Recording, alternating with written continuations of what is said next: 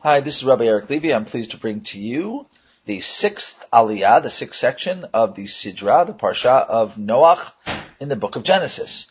Noach min v'cham, vayafet, v'cham hu avi.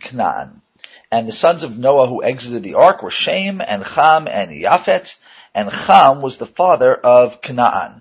Canaan is mentioned here not only to foreshadow his role in the upcoming story, but to foreshadow the importance of the Canaanite nations uh, vis-a-vis the Israelite nations who were reading this story at the foot of Mount Sinai for the first time and thinking about the fact that their next stop was the land of Canaan, which was the promised land, in order to take it over by force, assuming that the Canaanites would not surrender and accept Noahide laws, which of course they did not. Um, it, I think it's also trying to say that a father becomes known according to the name of his child. That is, he gets his child's reputation, assuming that the child becomes infamous enough. And that's something that, that we see in modern times as well. The reason for reintroducing the three sons for, I don't know, now it's probably the third or fourth time, is explained in the next verse because we are describing the source of the dispersion of the 70 nations throughout the world. Shlosha ele b'nei Noach ume'ele nafitza chol haaretz. These three are the sons of Noah, and it is from these that the whole world branched out. Usually nafatz is a negative word, meaning to shatter or disperse, uh, like the tfutza, but here I think the sense is neutral, just that, that they're all kind of moving into their own areas and filling up the whole earth. However, before discussing the nations, who they were and where some of them branched out to, the Torah takes us on to a detour of a horrible event that took place between Noah and his kids, and how essentially the character of each one, that is the way they behave, will affect the nations that branch out uh, afterwards. Vayachal Noach ish ha'adama vayita karim, and Noah began to be a man of the land, ish ha'adama, which means simply speaking, a farmer, and he planted a vineyard. Now, some read a negative connotation in the phrase "a man of the land," but I, I, think that the Torah is just trying to do something that we've seen it do before, which is now in the Noah story to uh, recall the words of the creation story. There, God plants a garden, Vayita Hashem Elokim Gan uh, Be'eden Mikedem, and here the word plant is used again to plant the vineyard. Also notice that he is an Ish Adama, and there too in the creation story, Adama not only tells us how Adam was created, that is from the land, but that's his very name. So what the whole thing is trying to do is to essentially say that we are re- beginning Genesis because everybody else has been wiped out and it's now time for Noah and his kids to repopulate the whole world, which they will succeed to do. Noah is essentially the new Adam, and I think that's why he's called Ish Ha'adama, the man who is Adama. The next verse, however, is without question critical of our Noah. Va'yesht min hayayin, uh, vayishkar vayitgal betoch aholo and he drank from the wine and he became drunk and he uncovered himself in his tent. This recalls also, I think, the original sin, the eating from forbidden fruit, which is followed by the shame of being uh, naked. So here too, Noah winds up uh, a drunk uh, and naked, but he, fortunately for him, he's too drunk to be ashamed of being naked as Adam and Eve were. The word vayitgal is in the hitpael form, which is reflexive, meaning Noah did it to himself. Although I don't think he did it on purpose. He probably just uh, took off his clothes or became uh, uh, uncovered accidentally. Vayar cham avi et ervat aviv vayaged lishnei echav bachutz. And Cham, the father of Canaan, saw the privates of his father the private parts of his father, and he told his two brothers about it outside, meaning outside of the tent, because they, Shem and Yafet, would never enter their father's tents, especially when he might be drunk or involved in some intimate acts.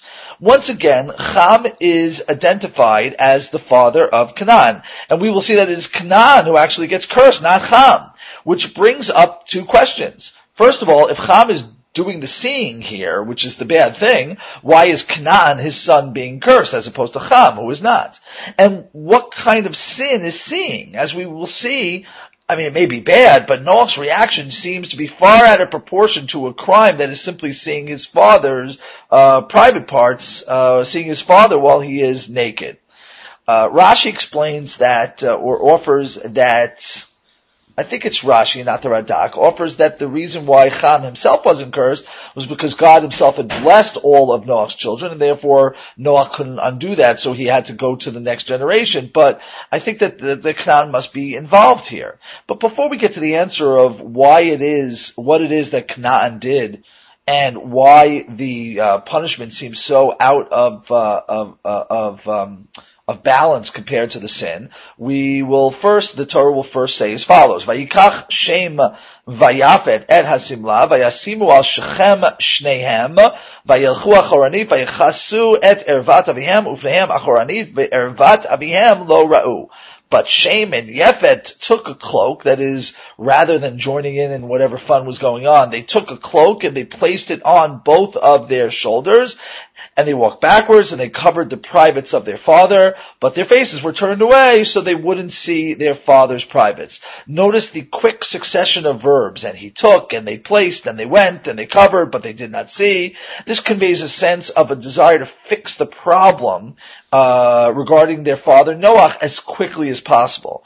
Many commentators note, I think correctly so, that the first verb is vayikach, the taking of the cloak is the singular, even though we see that they both took it, they both put it on their shoulders because the, and they both did the rest of it because the rest of the verbs are in plural. So it seems to be saying that Shem really jumped on the problem right away by himself. But then he sort of, uh, uh, uh got Yefet to uh, come and help him out and then Yefet was well on board to, to do the rest of the good things to protect the dignity and perhaps other uh, things of their father. And this explains why when Noah gets around to the primary uh, blessing, the best blessing goes to Shem, that would really make the most sense if Shem himself jumped on the problem faster than Yefet did, although Yefet certainly plays along very nicely. Vayiketz Noach miyeno vayeda et asher asalo b'no akaton. Akatan. And Noah sobered from his drunkenness and he knew that what his youngest son had done to him. From this verse, we know that Ham was the youngest, even though he's usually listed second. Shem is probably listed first, out of order, because of his significance to the audience of the Torah. That is we, that is us, uh, the Semites. The Radak offers another explanation of why he's called Katon, because he actually, the Radak feels that, that, that Cham was not the youngest, but I think we should read this at its face value, that he was the youngest. More important, uh, is, is that we get to the sense that there's more than just the fact that they're looking at their father or that uh, looked at his father. Something physical happened. I mean, if that's not so, if it wasn't something physical and detectable, how could Noah have known that somebody did something to him? How would he know that, how would he know that if it was just seeing him, how would he wake up and know that somebody just saw him? What would be the evidence?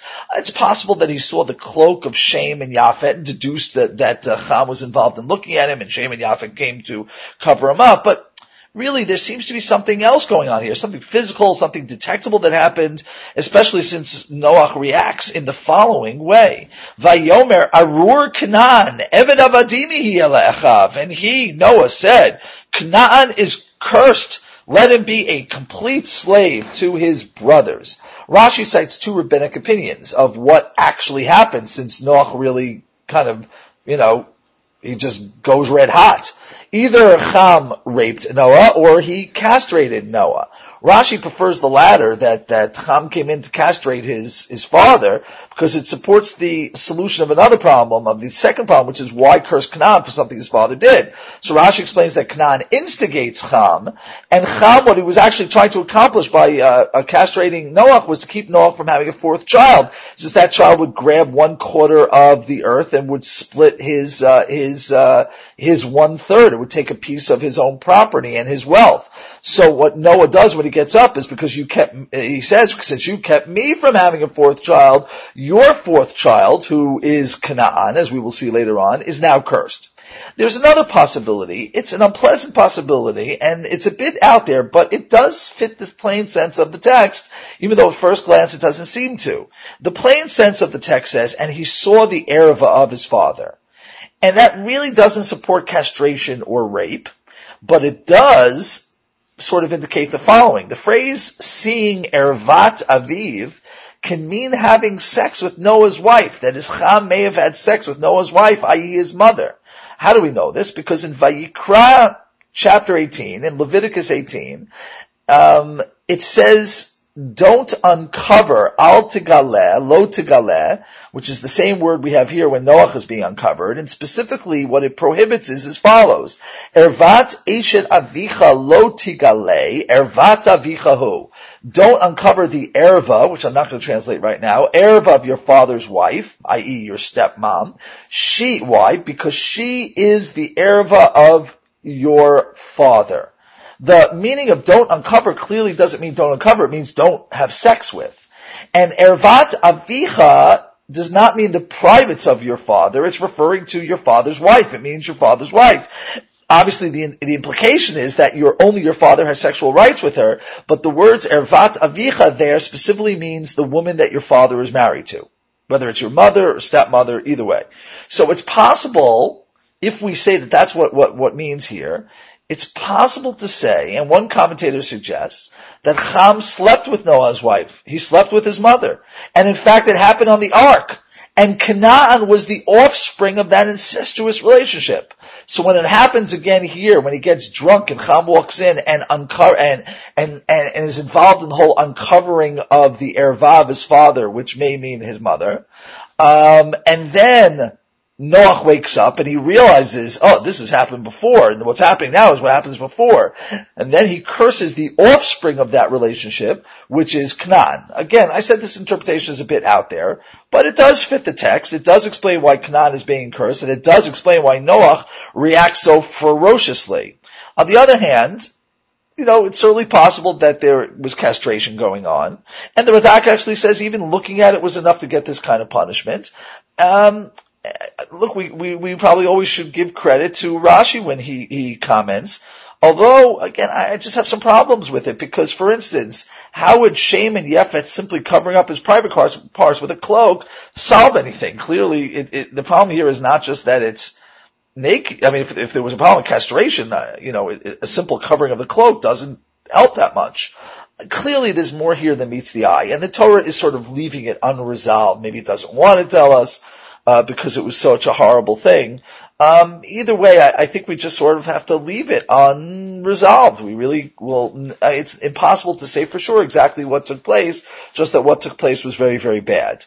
Uh, practically, though, um, we should point out that what comes out of this verse when when Noah comes and he curses him as an Eved Avadim, what he, he, the reason he's using that superlative, Eved Avodim, and the reason why I know that superlative is because Kodesh Kodashim means the most holy, and Shir Ashiri means the best of the songs. Eved Avadim really means the ultimate enslavedhood. And I think what, what that's telling to the audience of the people reading the Torah is that Canaan's possessions, like any slaves, are at the mercy of his master. He really has no right to possess anything long term and that the nation of Canaan, regardless of the fact that it once conquered the, what would what would become the Holy Land, the land of Israel, the fact that she is going to lose control over that to the Jewish people is part of the very um, uh, it's built into the very DNA of the Canaanite people because of the curse that they received. Vayomer Baruch Adonai Elohei Shem Vihi Chinaan Evelamo, and he that is Noach said. Blessed is the Lord Hashem, Yudke Vavke of Shem, and Canaan will be a servant to him, that is to Shem.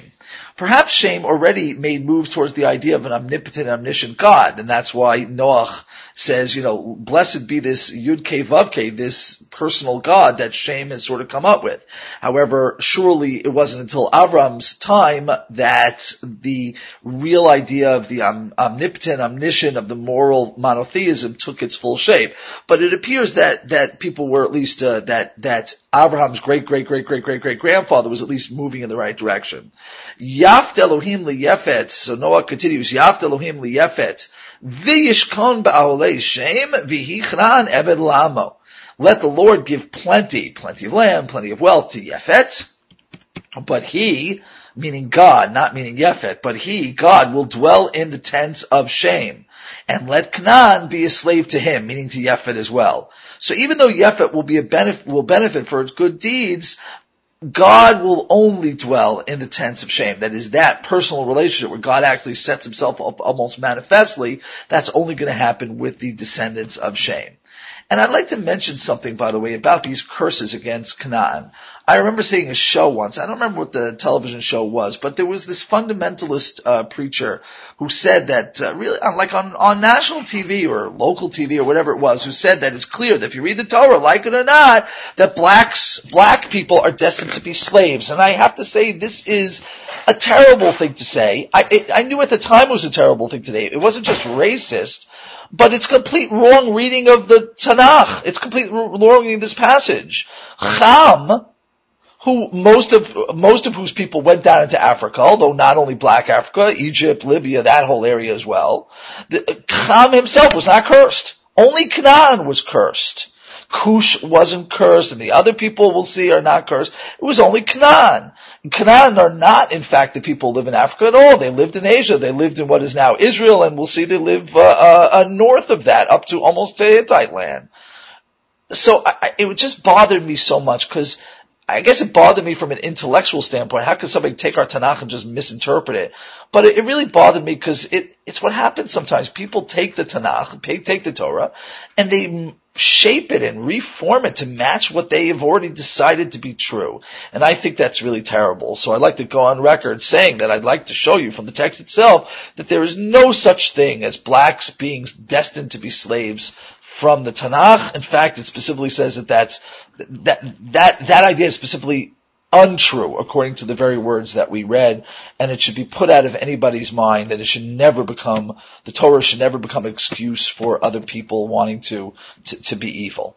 ויחי נוח אחר מבול שלוש מאות שנה וחמישים שנה, ויהיו כל ימי נוח תשע מאות שנה וחמישים שנה וימות. And Noah lived for 350 years after the cataclysm, that is the flood, and the entire lifespan of Noah was 950 years, and then he died. So, again, it goes into this detour, I think not because it wants to tell us salacious stories about terrible things that happened and how Noah was a drunk. What it's trying to tell us is that when you look at the nations around, the, the essentially divides, the Torah is dividing all ethnic ethnic and national ethnic groups into three, into the children of Shem, the Semites, into the children of Yephet, Yephet, which we'll see will be the Greeks and the nations in Asia Minor and, and further out to the east on the Mediterranean, uh, west on the Mediterranean, and to the children of Ham and Canaan, who would be African and also uh, Babylonian and other parts of the Middle East as well. And it's trying to say that when, that these nations are to some degree a genetic result of, a, a reflection of the way that their great, great, great, great grandfathers, their, the, the, the, the beginning elements of their nation uh, based on the way they pr- behaved is based is the way the nations themselves turned out. And now we get back to the actual nations described by the Torah. And as I mentioned before, it's 70 nations, and that number is very significant. Uh, it's 70 Jews who go down to Egypt, 70 nations. And I think the idea, if you remember I talked about the number seven being a sign, a, a Kabbalistic number. If you see in the Torah, the number seven always indicates God's control over nature. And things that are multiples of 10 have a certain permanence or grandeur to them. So you take those two ideas and, and, and the reason why these nations are going to be defined as 70 is to say that that really fills up the entire world and that's the way God controlled the flow of all nations in the world. Ve'ela told Noach, Shem, Cham, lahem banim achar mabul. These are the generations of the children of Noach, Shem, of Noach, Shem, they are Shem, Cham, and Yafet, and they had born to them, that is to their three kids, sons after the flood. So first the Torah lists the children of Yefet, which fits with his status as the oldest, which Ramban says to be true and seems, and I think Rashi does as well, and it seems, seems right to me. Bnei Yefet, the children of Yefet were Gomer, Umagog, Umadai, V'Yavan, V'Tuval, Umeshach, V'Tiras. I'm not going to translate those, all of these, because essentially I would just be transliterating them into English. But I will point out, uh, uh, occasionally when a nation stands out. So Gomer here is connected to Magog, which is the nation which uh, God predicts will come, the, the prophets predicted will come to Israel to make war uh, in the valley of uh, Hinnom or the valley of Megiddo or in Megiddo in pre-messianic uh, times. These nations um, uh, uh, the other nations, Madai, Yavan, Tuval, Meshech, Tiras, are generally identified as being located in Asia Minor and the islands of the Aegean. Uh, Yavan would later develop into uh, the Macedonians and the Greeks. Uh, and now we go down to the third generation. Uvnei Gomer, the sons of Gomer are Ashkenaz, Rifat, and Togarma. Ashkenaz in modern time is, refers to Germany, but whether that's what it meant back then is unclear. Uh, I, I, would say unlikely. Uvnei Yavan, the children of Yavan were Elisha, Vitarshish, Kitim, Vidodanim. Elisha is the modern day island of Cyprus. We're almost positive about that. Tarsus uh, is on the southwest corner uh, coast of Asia Minor. Uh, and the second temple, the uh, Kitim, was a synonym for Romans, but here it seems to be referring to some um, uh, some nation on an Aegean island. And Dodanim is identified as Troy, actually. Uh, also on the west coast of Asia Minor and the islands that really, if you take a look close there in Google Earth, you'll see that uh, modern day Turkey, Asia Minor, if you go all the way to the west towards the Mediterranean, you'll see it breaks up into little tiny islands. And and and note that. Please note that all of these identifications that I'm giving in this chapter are, are to a greater or lesser degree very spe- uh, speculative. Um, however, what the Torah does tell us uh, is a little more information about Yavan and that they are seafaring peoples. Me'ele nifadu iyei hagoyim be'artzotam begoyehem. From these, uh, the island nations branched out, each to their own land, their own languages, their clans, their nations, or their peoples. And that reps up Yefet, altogether 14 nations, and if you count them, you'll see there are 70 altogether by the time we're finished with Noah's three sons. Uvnei Cham, Kush, Umitzrayim, Ufut, Uchanaan. And the children are Cham, and uh, uh, the children of Cham are Kush, Egypt, Put, and Canaan. Kush is south of Egypt, and what today is like Eritrea, Ethiopia, that area. Ubnei Kush, going down to the next generation, the children of, of Kush were Siva, V'chavila, V'savta, V'ra'ama, V'sab, V'sab, V'savtecha. Uh, Um, Uvnei Ra'amah, now down, now to another generation, the children of Ra'amah were Shiva and Dedan. Shiva and Dedan. Shiva, of course, is the homeland of the famous queen of Sheba. That's Shiva Sheba, who visited King Solomon. And the country was either on the west coast or the east coast of the southern area of the Red Sea. Uh, by Yemen or maybe on the other side, on the African side, but I think the Yemen side is more likely because in the story of Iyov, who seems to be an Edomite, which is on the Arabian Peninsula, that is the uh, east coast, uh, the east coast of the of the of the Reed Sea of the Red Sea. Um, he gets attacked by the forces of Shiva, so likely that people was on the Arabian side rather than the African side of the Reed Sea. But again, pretty much speculative. V'chush yalad Nimrod hu echel liyot gibor ba'aretz. Now we get to something more, uh, not more interesting, but we get to an individual here rather than just a nation. And Cush gave birth, obviously his wife gave birth, to Nimrod. He was the first one to be mighty in the land. And what we'll see that means is that he would be the first person to gather people together into a unified nation, more than just a nation, to kingdoms and to empires. Rabbinic literature ties this Nimrod to other events, including uh, the one who instigated the Tower of Babel, that people uh, build a big tower to fight against God, uh, which we'll read about in the next Aliyah. And he, Nimrod is also the one who tries to kill Abraham and kills Abraham's brother uh, for for their religious beliefs. Uh, both midrashim are correct in that the message of them is to identify the Tower of Babel as an attempt uh, through might to and through the unification uh, of uh, many many peoples to sort of um, to make a name for oneself and to become uh, totalitarian and to even fight against God. And that ties into the idea that they wanted to kill, uh, uh, he wanted to kill Abraham since there's nothing more subser- uh, subversive to someone trying to set him up as all powerful than a religion which recognizes an all powerful God.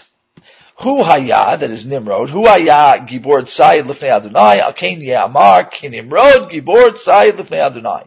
He was a mighty hunter before the Lord, and that's why it is said, that is, there's kind of a parable that says, just like Nimrod, a mighty hunter before the Lord. The saying seems to be said regarding, you know, somebody who acts that way, like, oh, look at that guy, he's just like Nimrod, a great hunter before the Lord. But it's not clear exactly what it is, what in what way the person was acting to get that either compliment or insult. And Radak says this is complimentary, that Nimrod was a great hunter, and that when it says before Hashem, it's like a superlative, like he had almost godlike skills, top of the barrel. Uh, Rashi says this is all a, a, very negative thing, a very critical thing, and that Nimrod hunted people intellectually, um, and, and in, in, his nation building status, he tried to turn people away from recognition of God.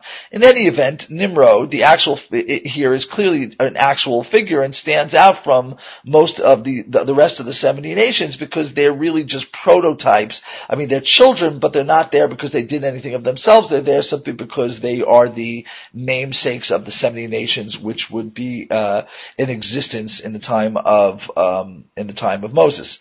Vatahi Reshit Mamlachto, and the capitals of his kingdom, that is of Nimrod's kingdom, were Bavel, Ve'erech, Ve'akad, Ve'chalnei, Be'eret Shinar, in the land of Sumeria, all those all those cities. Akkad is the same name as the language and people of the Babylonians, Akkadian.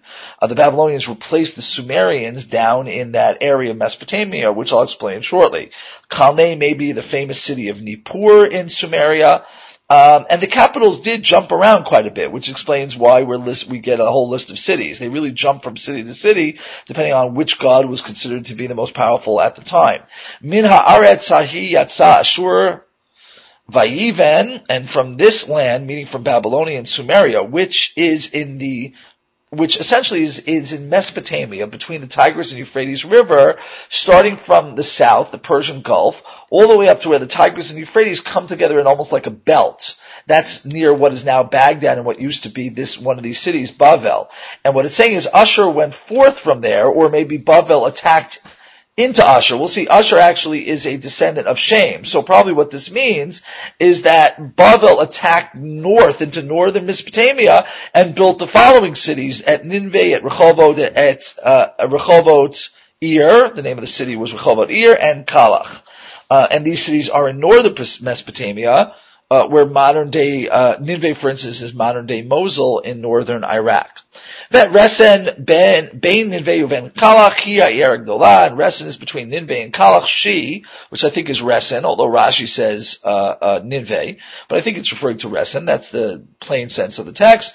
Uh, is the large city. Now, why it's sort of making more of a point of Resen than the other two cities, I don't know, and we don't know exactly where the city was, other than it was between Kalach and uh, Ninveh. Ninveh, we know exactly where it is.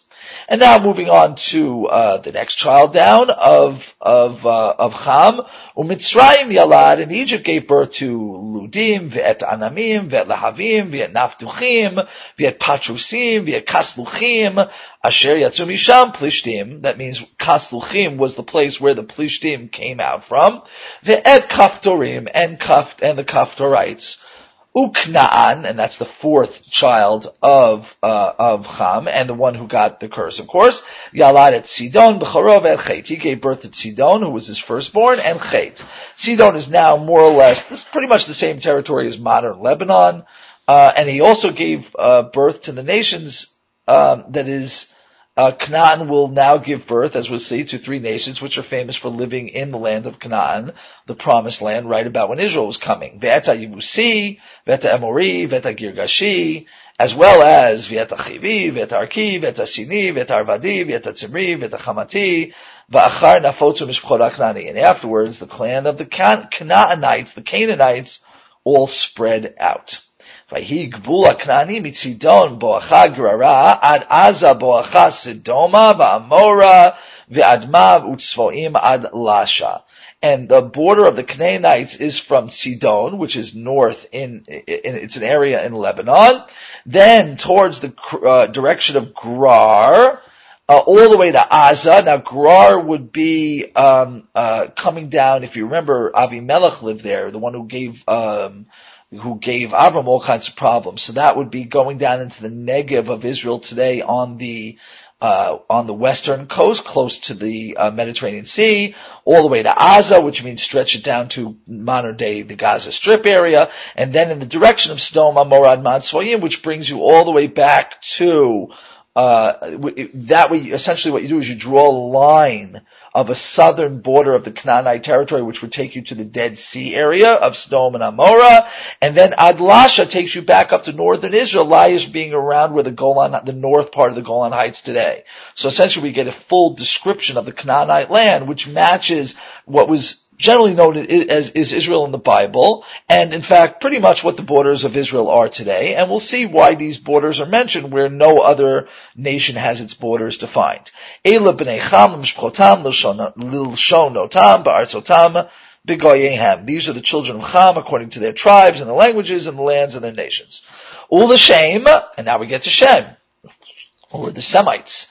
Yulad Gamhu Avi Kol Bnei Aver Achi Yefet Agadol. And to Shem was also born he who was the father of all the children of Aver, that is he, Shem, who was the father of all the children of Aver, he who was the brother of Yefet, who was the oldest. The simple sense is that Yefet is the oldest. It's possible to read it a different way, but I think that's what we'll stick with. Um, and there's no question that the language clearly sets Shem apart from the others. He who is this, he who is that. And Shem is saved for last because he is the most significant for the Torah and the audience of the Torah, meaning the nation of Israel. Note now the passive verb yulad meaning he had born unto him, is rarely used, and it is very distinctive. And I'm going to get back to what it means, or at least what it what it what it what it makes stand out shortly. The children of Aver, it says he was the father of the children of Aver, uh, or really the Averites, does not mean that he had a son named Aver because he didn't. Rather, it is a reference to the Hebrews, meaning the children of the nation who was born to Abram, the Hebrew, which includes the Israelites, of course, and probably includes other uh, uh Abrahamic nations as well, such as Edom and the Ishmaelites, etc.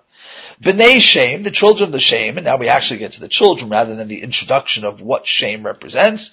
Elam v'Ashur v'Arpachshad v'Lud v'Aram. Elam was the southern part, it was a nation, the southern part, a very ancient nation in what is now Iran, southern Iran, very powerful before being absorbed into the even more powerful Persia.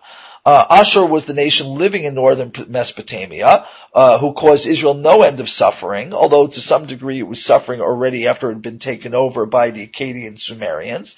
Uh, but in the end, Ashur does not destroy Israel. And some say Arpachshad is the Chaldeans, or what are known as the Kasdim, who did destroy Israel. You should know that the Kasdim were Semites, and when the Semites started moving in the direction of Mesopotamia, nobody wanted them. So they went to Ashur first, and Ashur kicked them out. This we know from, not from the Torah, but from uh, ancient history and archaeology.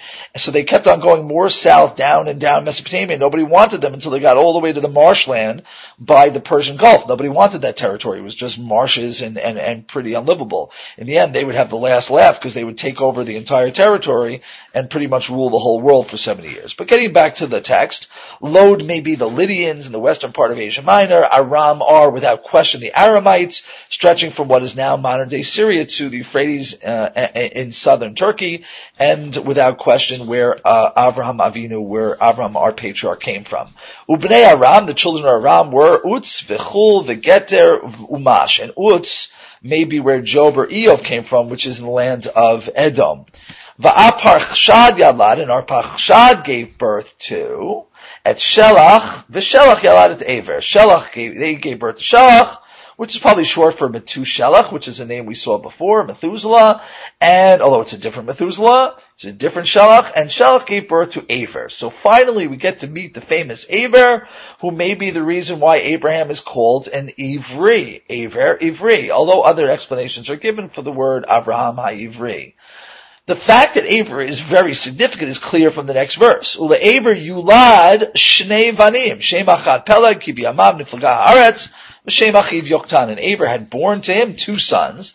The name of one of them was Peleg, because it was his days that the land became divided, which probably refers to the Tower of Babel event, which we'll get to in the next Aliyah.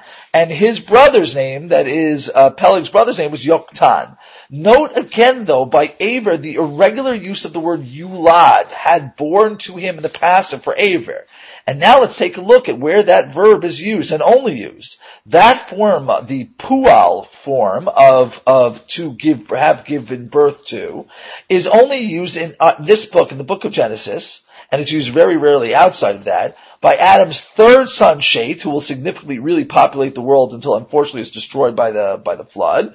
It's used only by Shet, by Shem, by Aver, by Yaakov, and by Yosef. So clearly that verb is meant to indicate a significance to us, the reader of the Bible, about you know, who the key players were in the lineage of the people who would ultimately accept the Torah. V'yoktan yalad, and Yoktan gave birth to Almodad, v'et Shalaf, v'et Chatzar v'et Yarach, v'et Hadoram, v'et Uzal, v'et Tikla, v'et Oval, v'et Avimael, v'et Shiva, v'et Ophir, v'et Chavila, v'et Yovav, Kol Eile Bnei Laktan. These are all the children of Yoktan, who was very, who was clearly a very, very busy man. Vayhi Moshavam Mimesha Boachas Sfarah. And their territory, that is all of the Semites' territory, was from Mesha in the direction of Sfarah and the eastern mountains. Now, there are only two borders described in this whole chapter which mentions 70 nations. It's Shem's kids, who would become the ancestors of the nation of Israel, and it was Canaan's borders as well. And that's because God says to Abraham and to Isaac and to Jacob that I will give the, your children, Isaac's children, uh, Jacob's children, the land of Canaan. So therefore, we, we need to know exactly where those borders were. And here is where the borders are described. So later on in Bereshit, when it says, I'm going to give the land of Canaan, you're supposed to say, oh, I'm going to hyperlink back to this chapter 10 and know exactly where those borders are. Shame. These are the children of Shem, each according to his clan, according to their language groups and their lands, according to their peoples.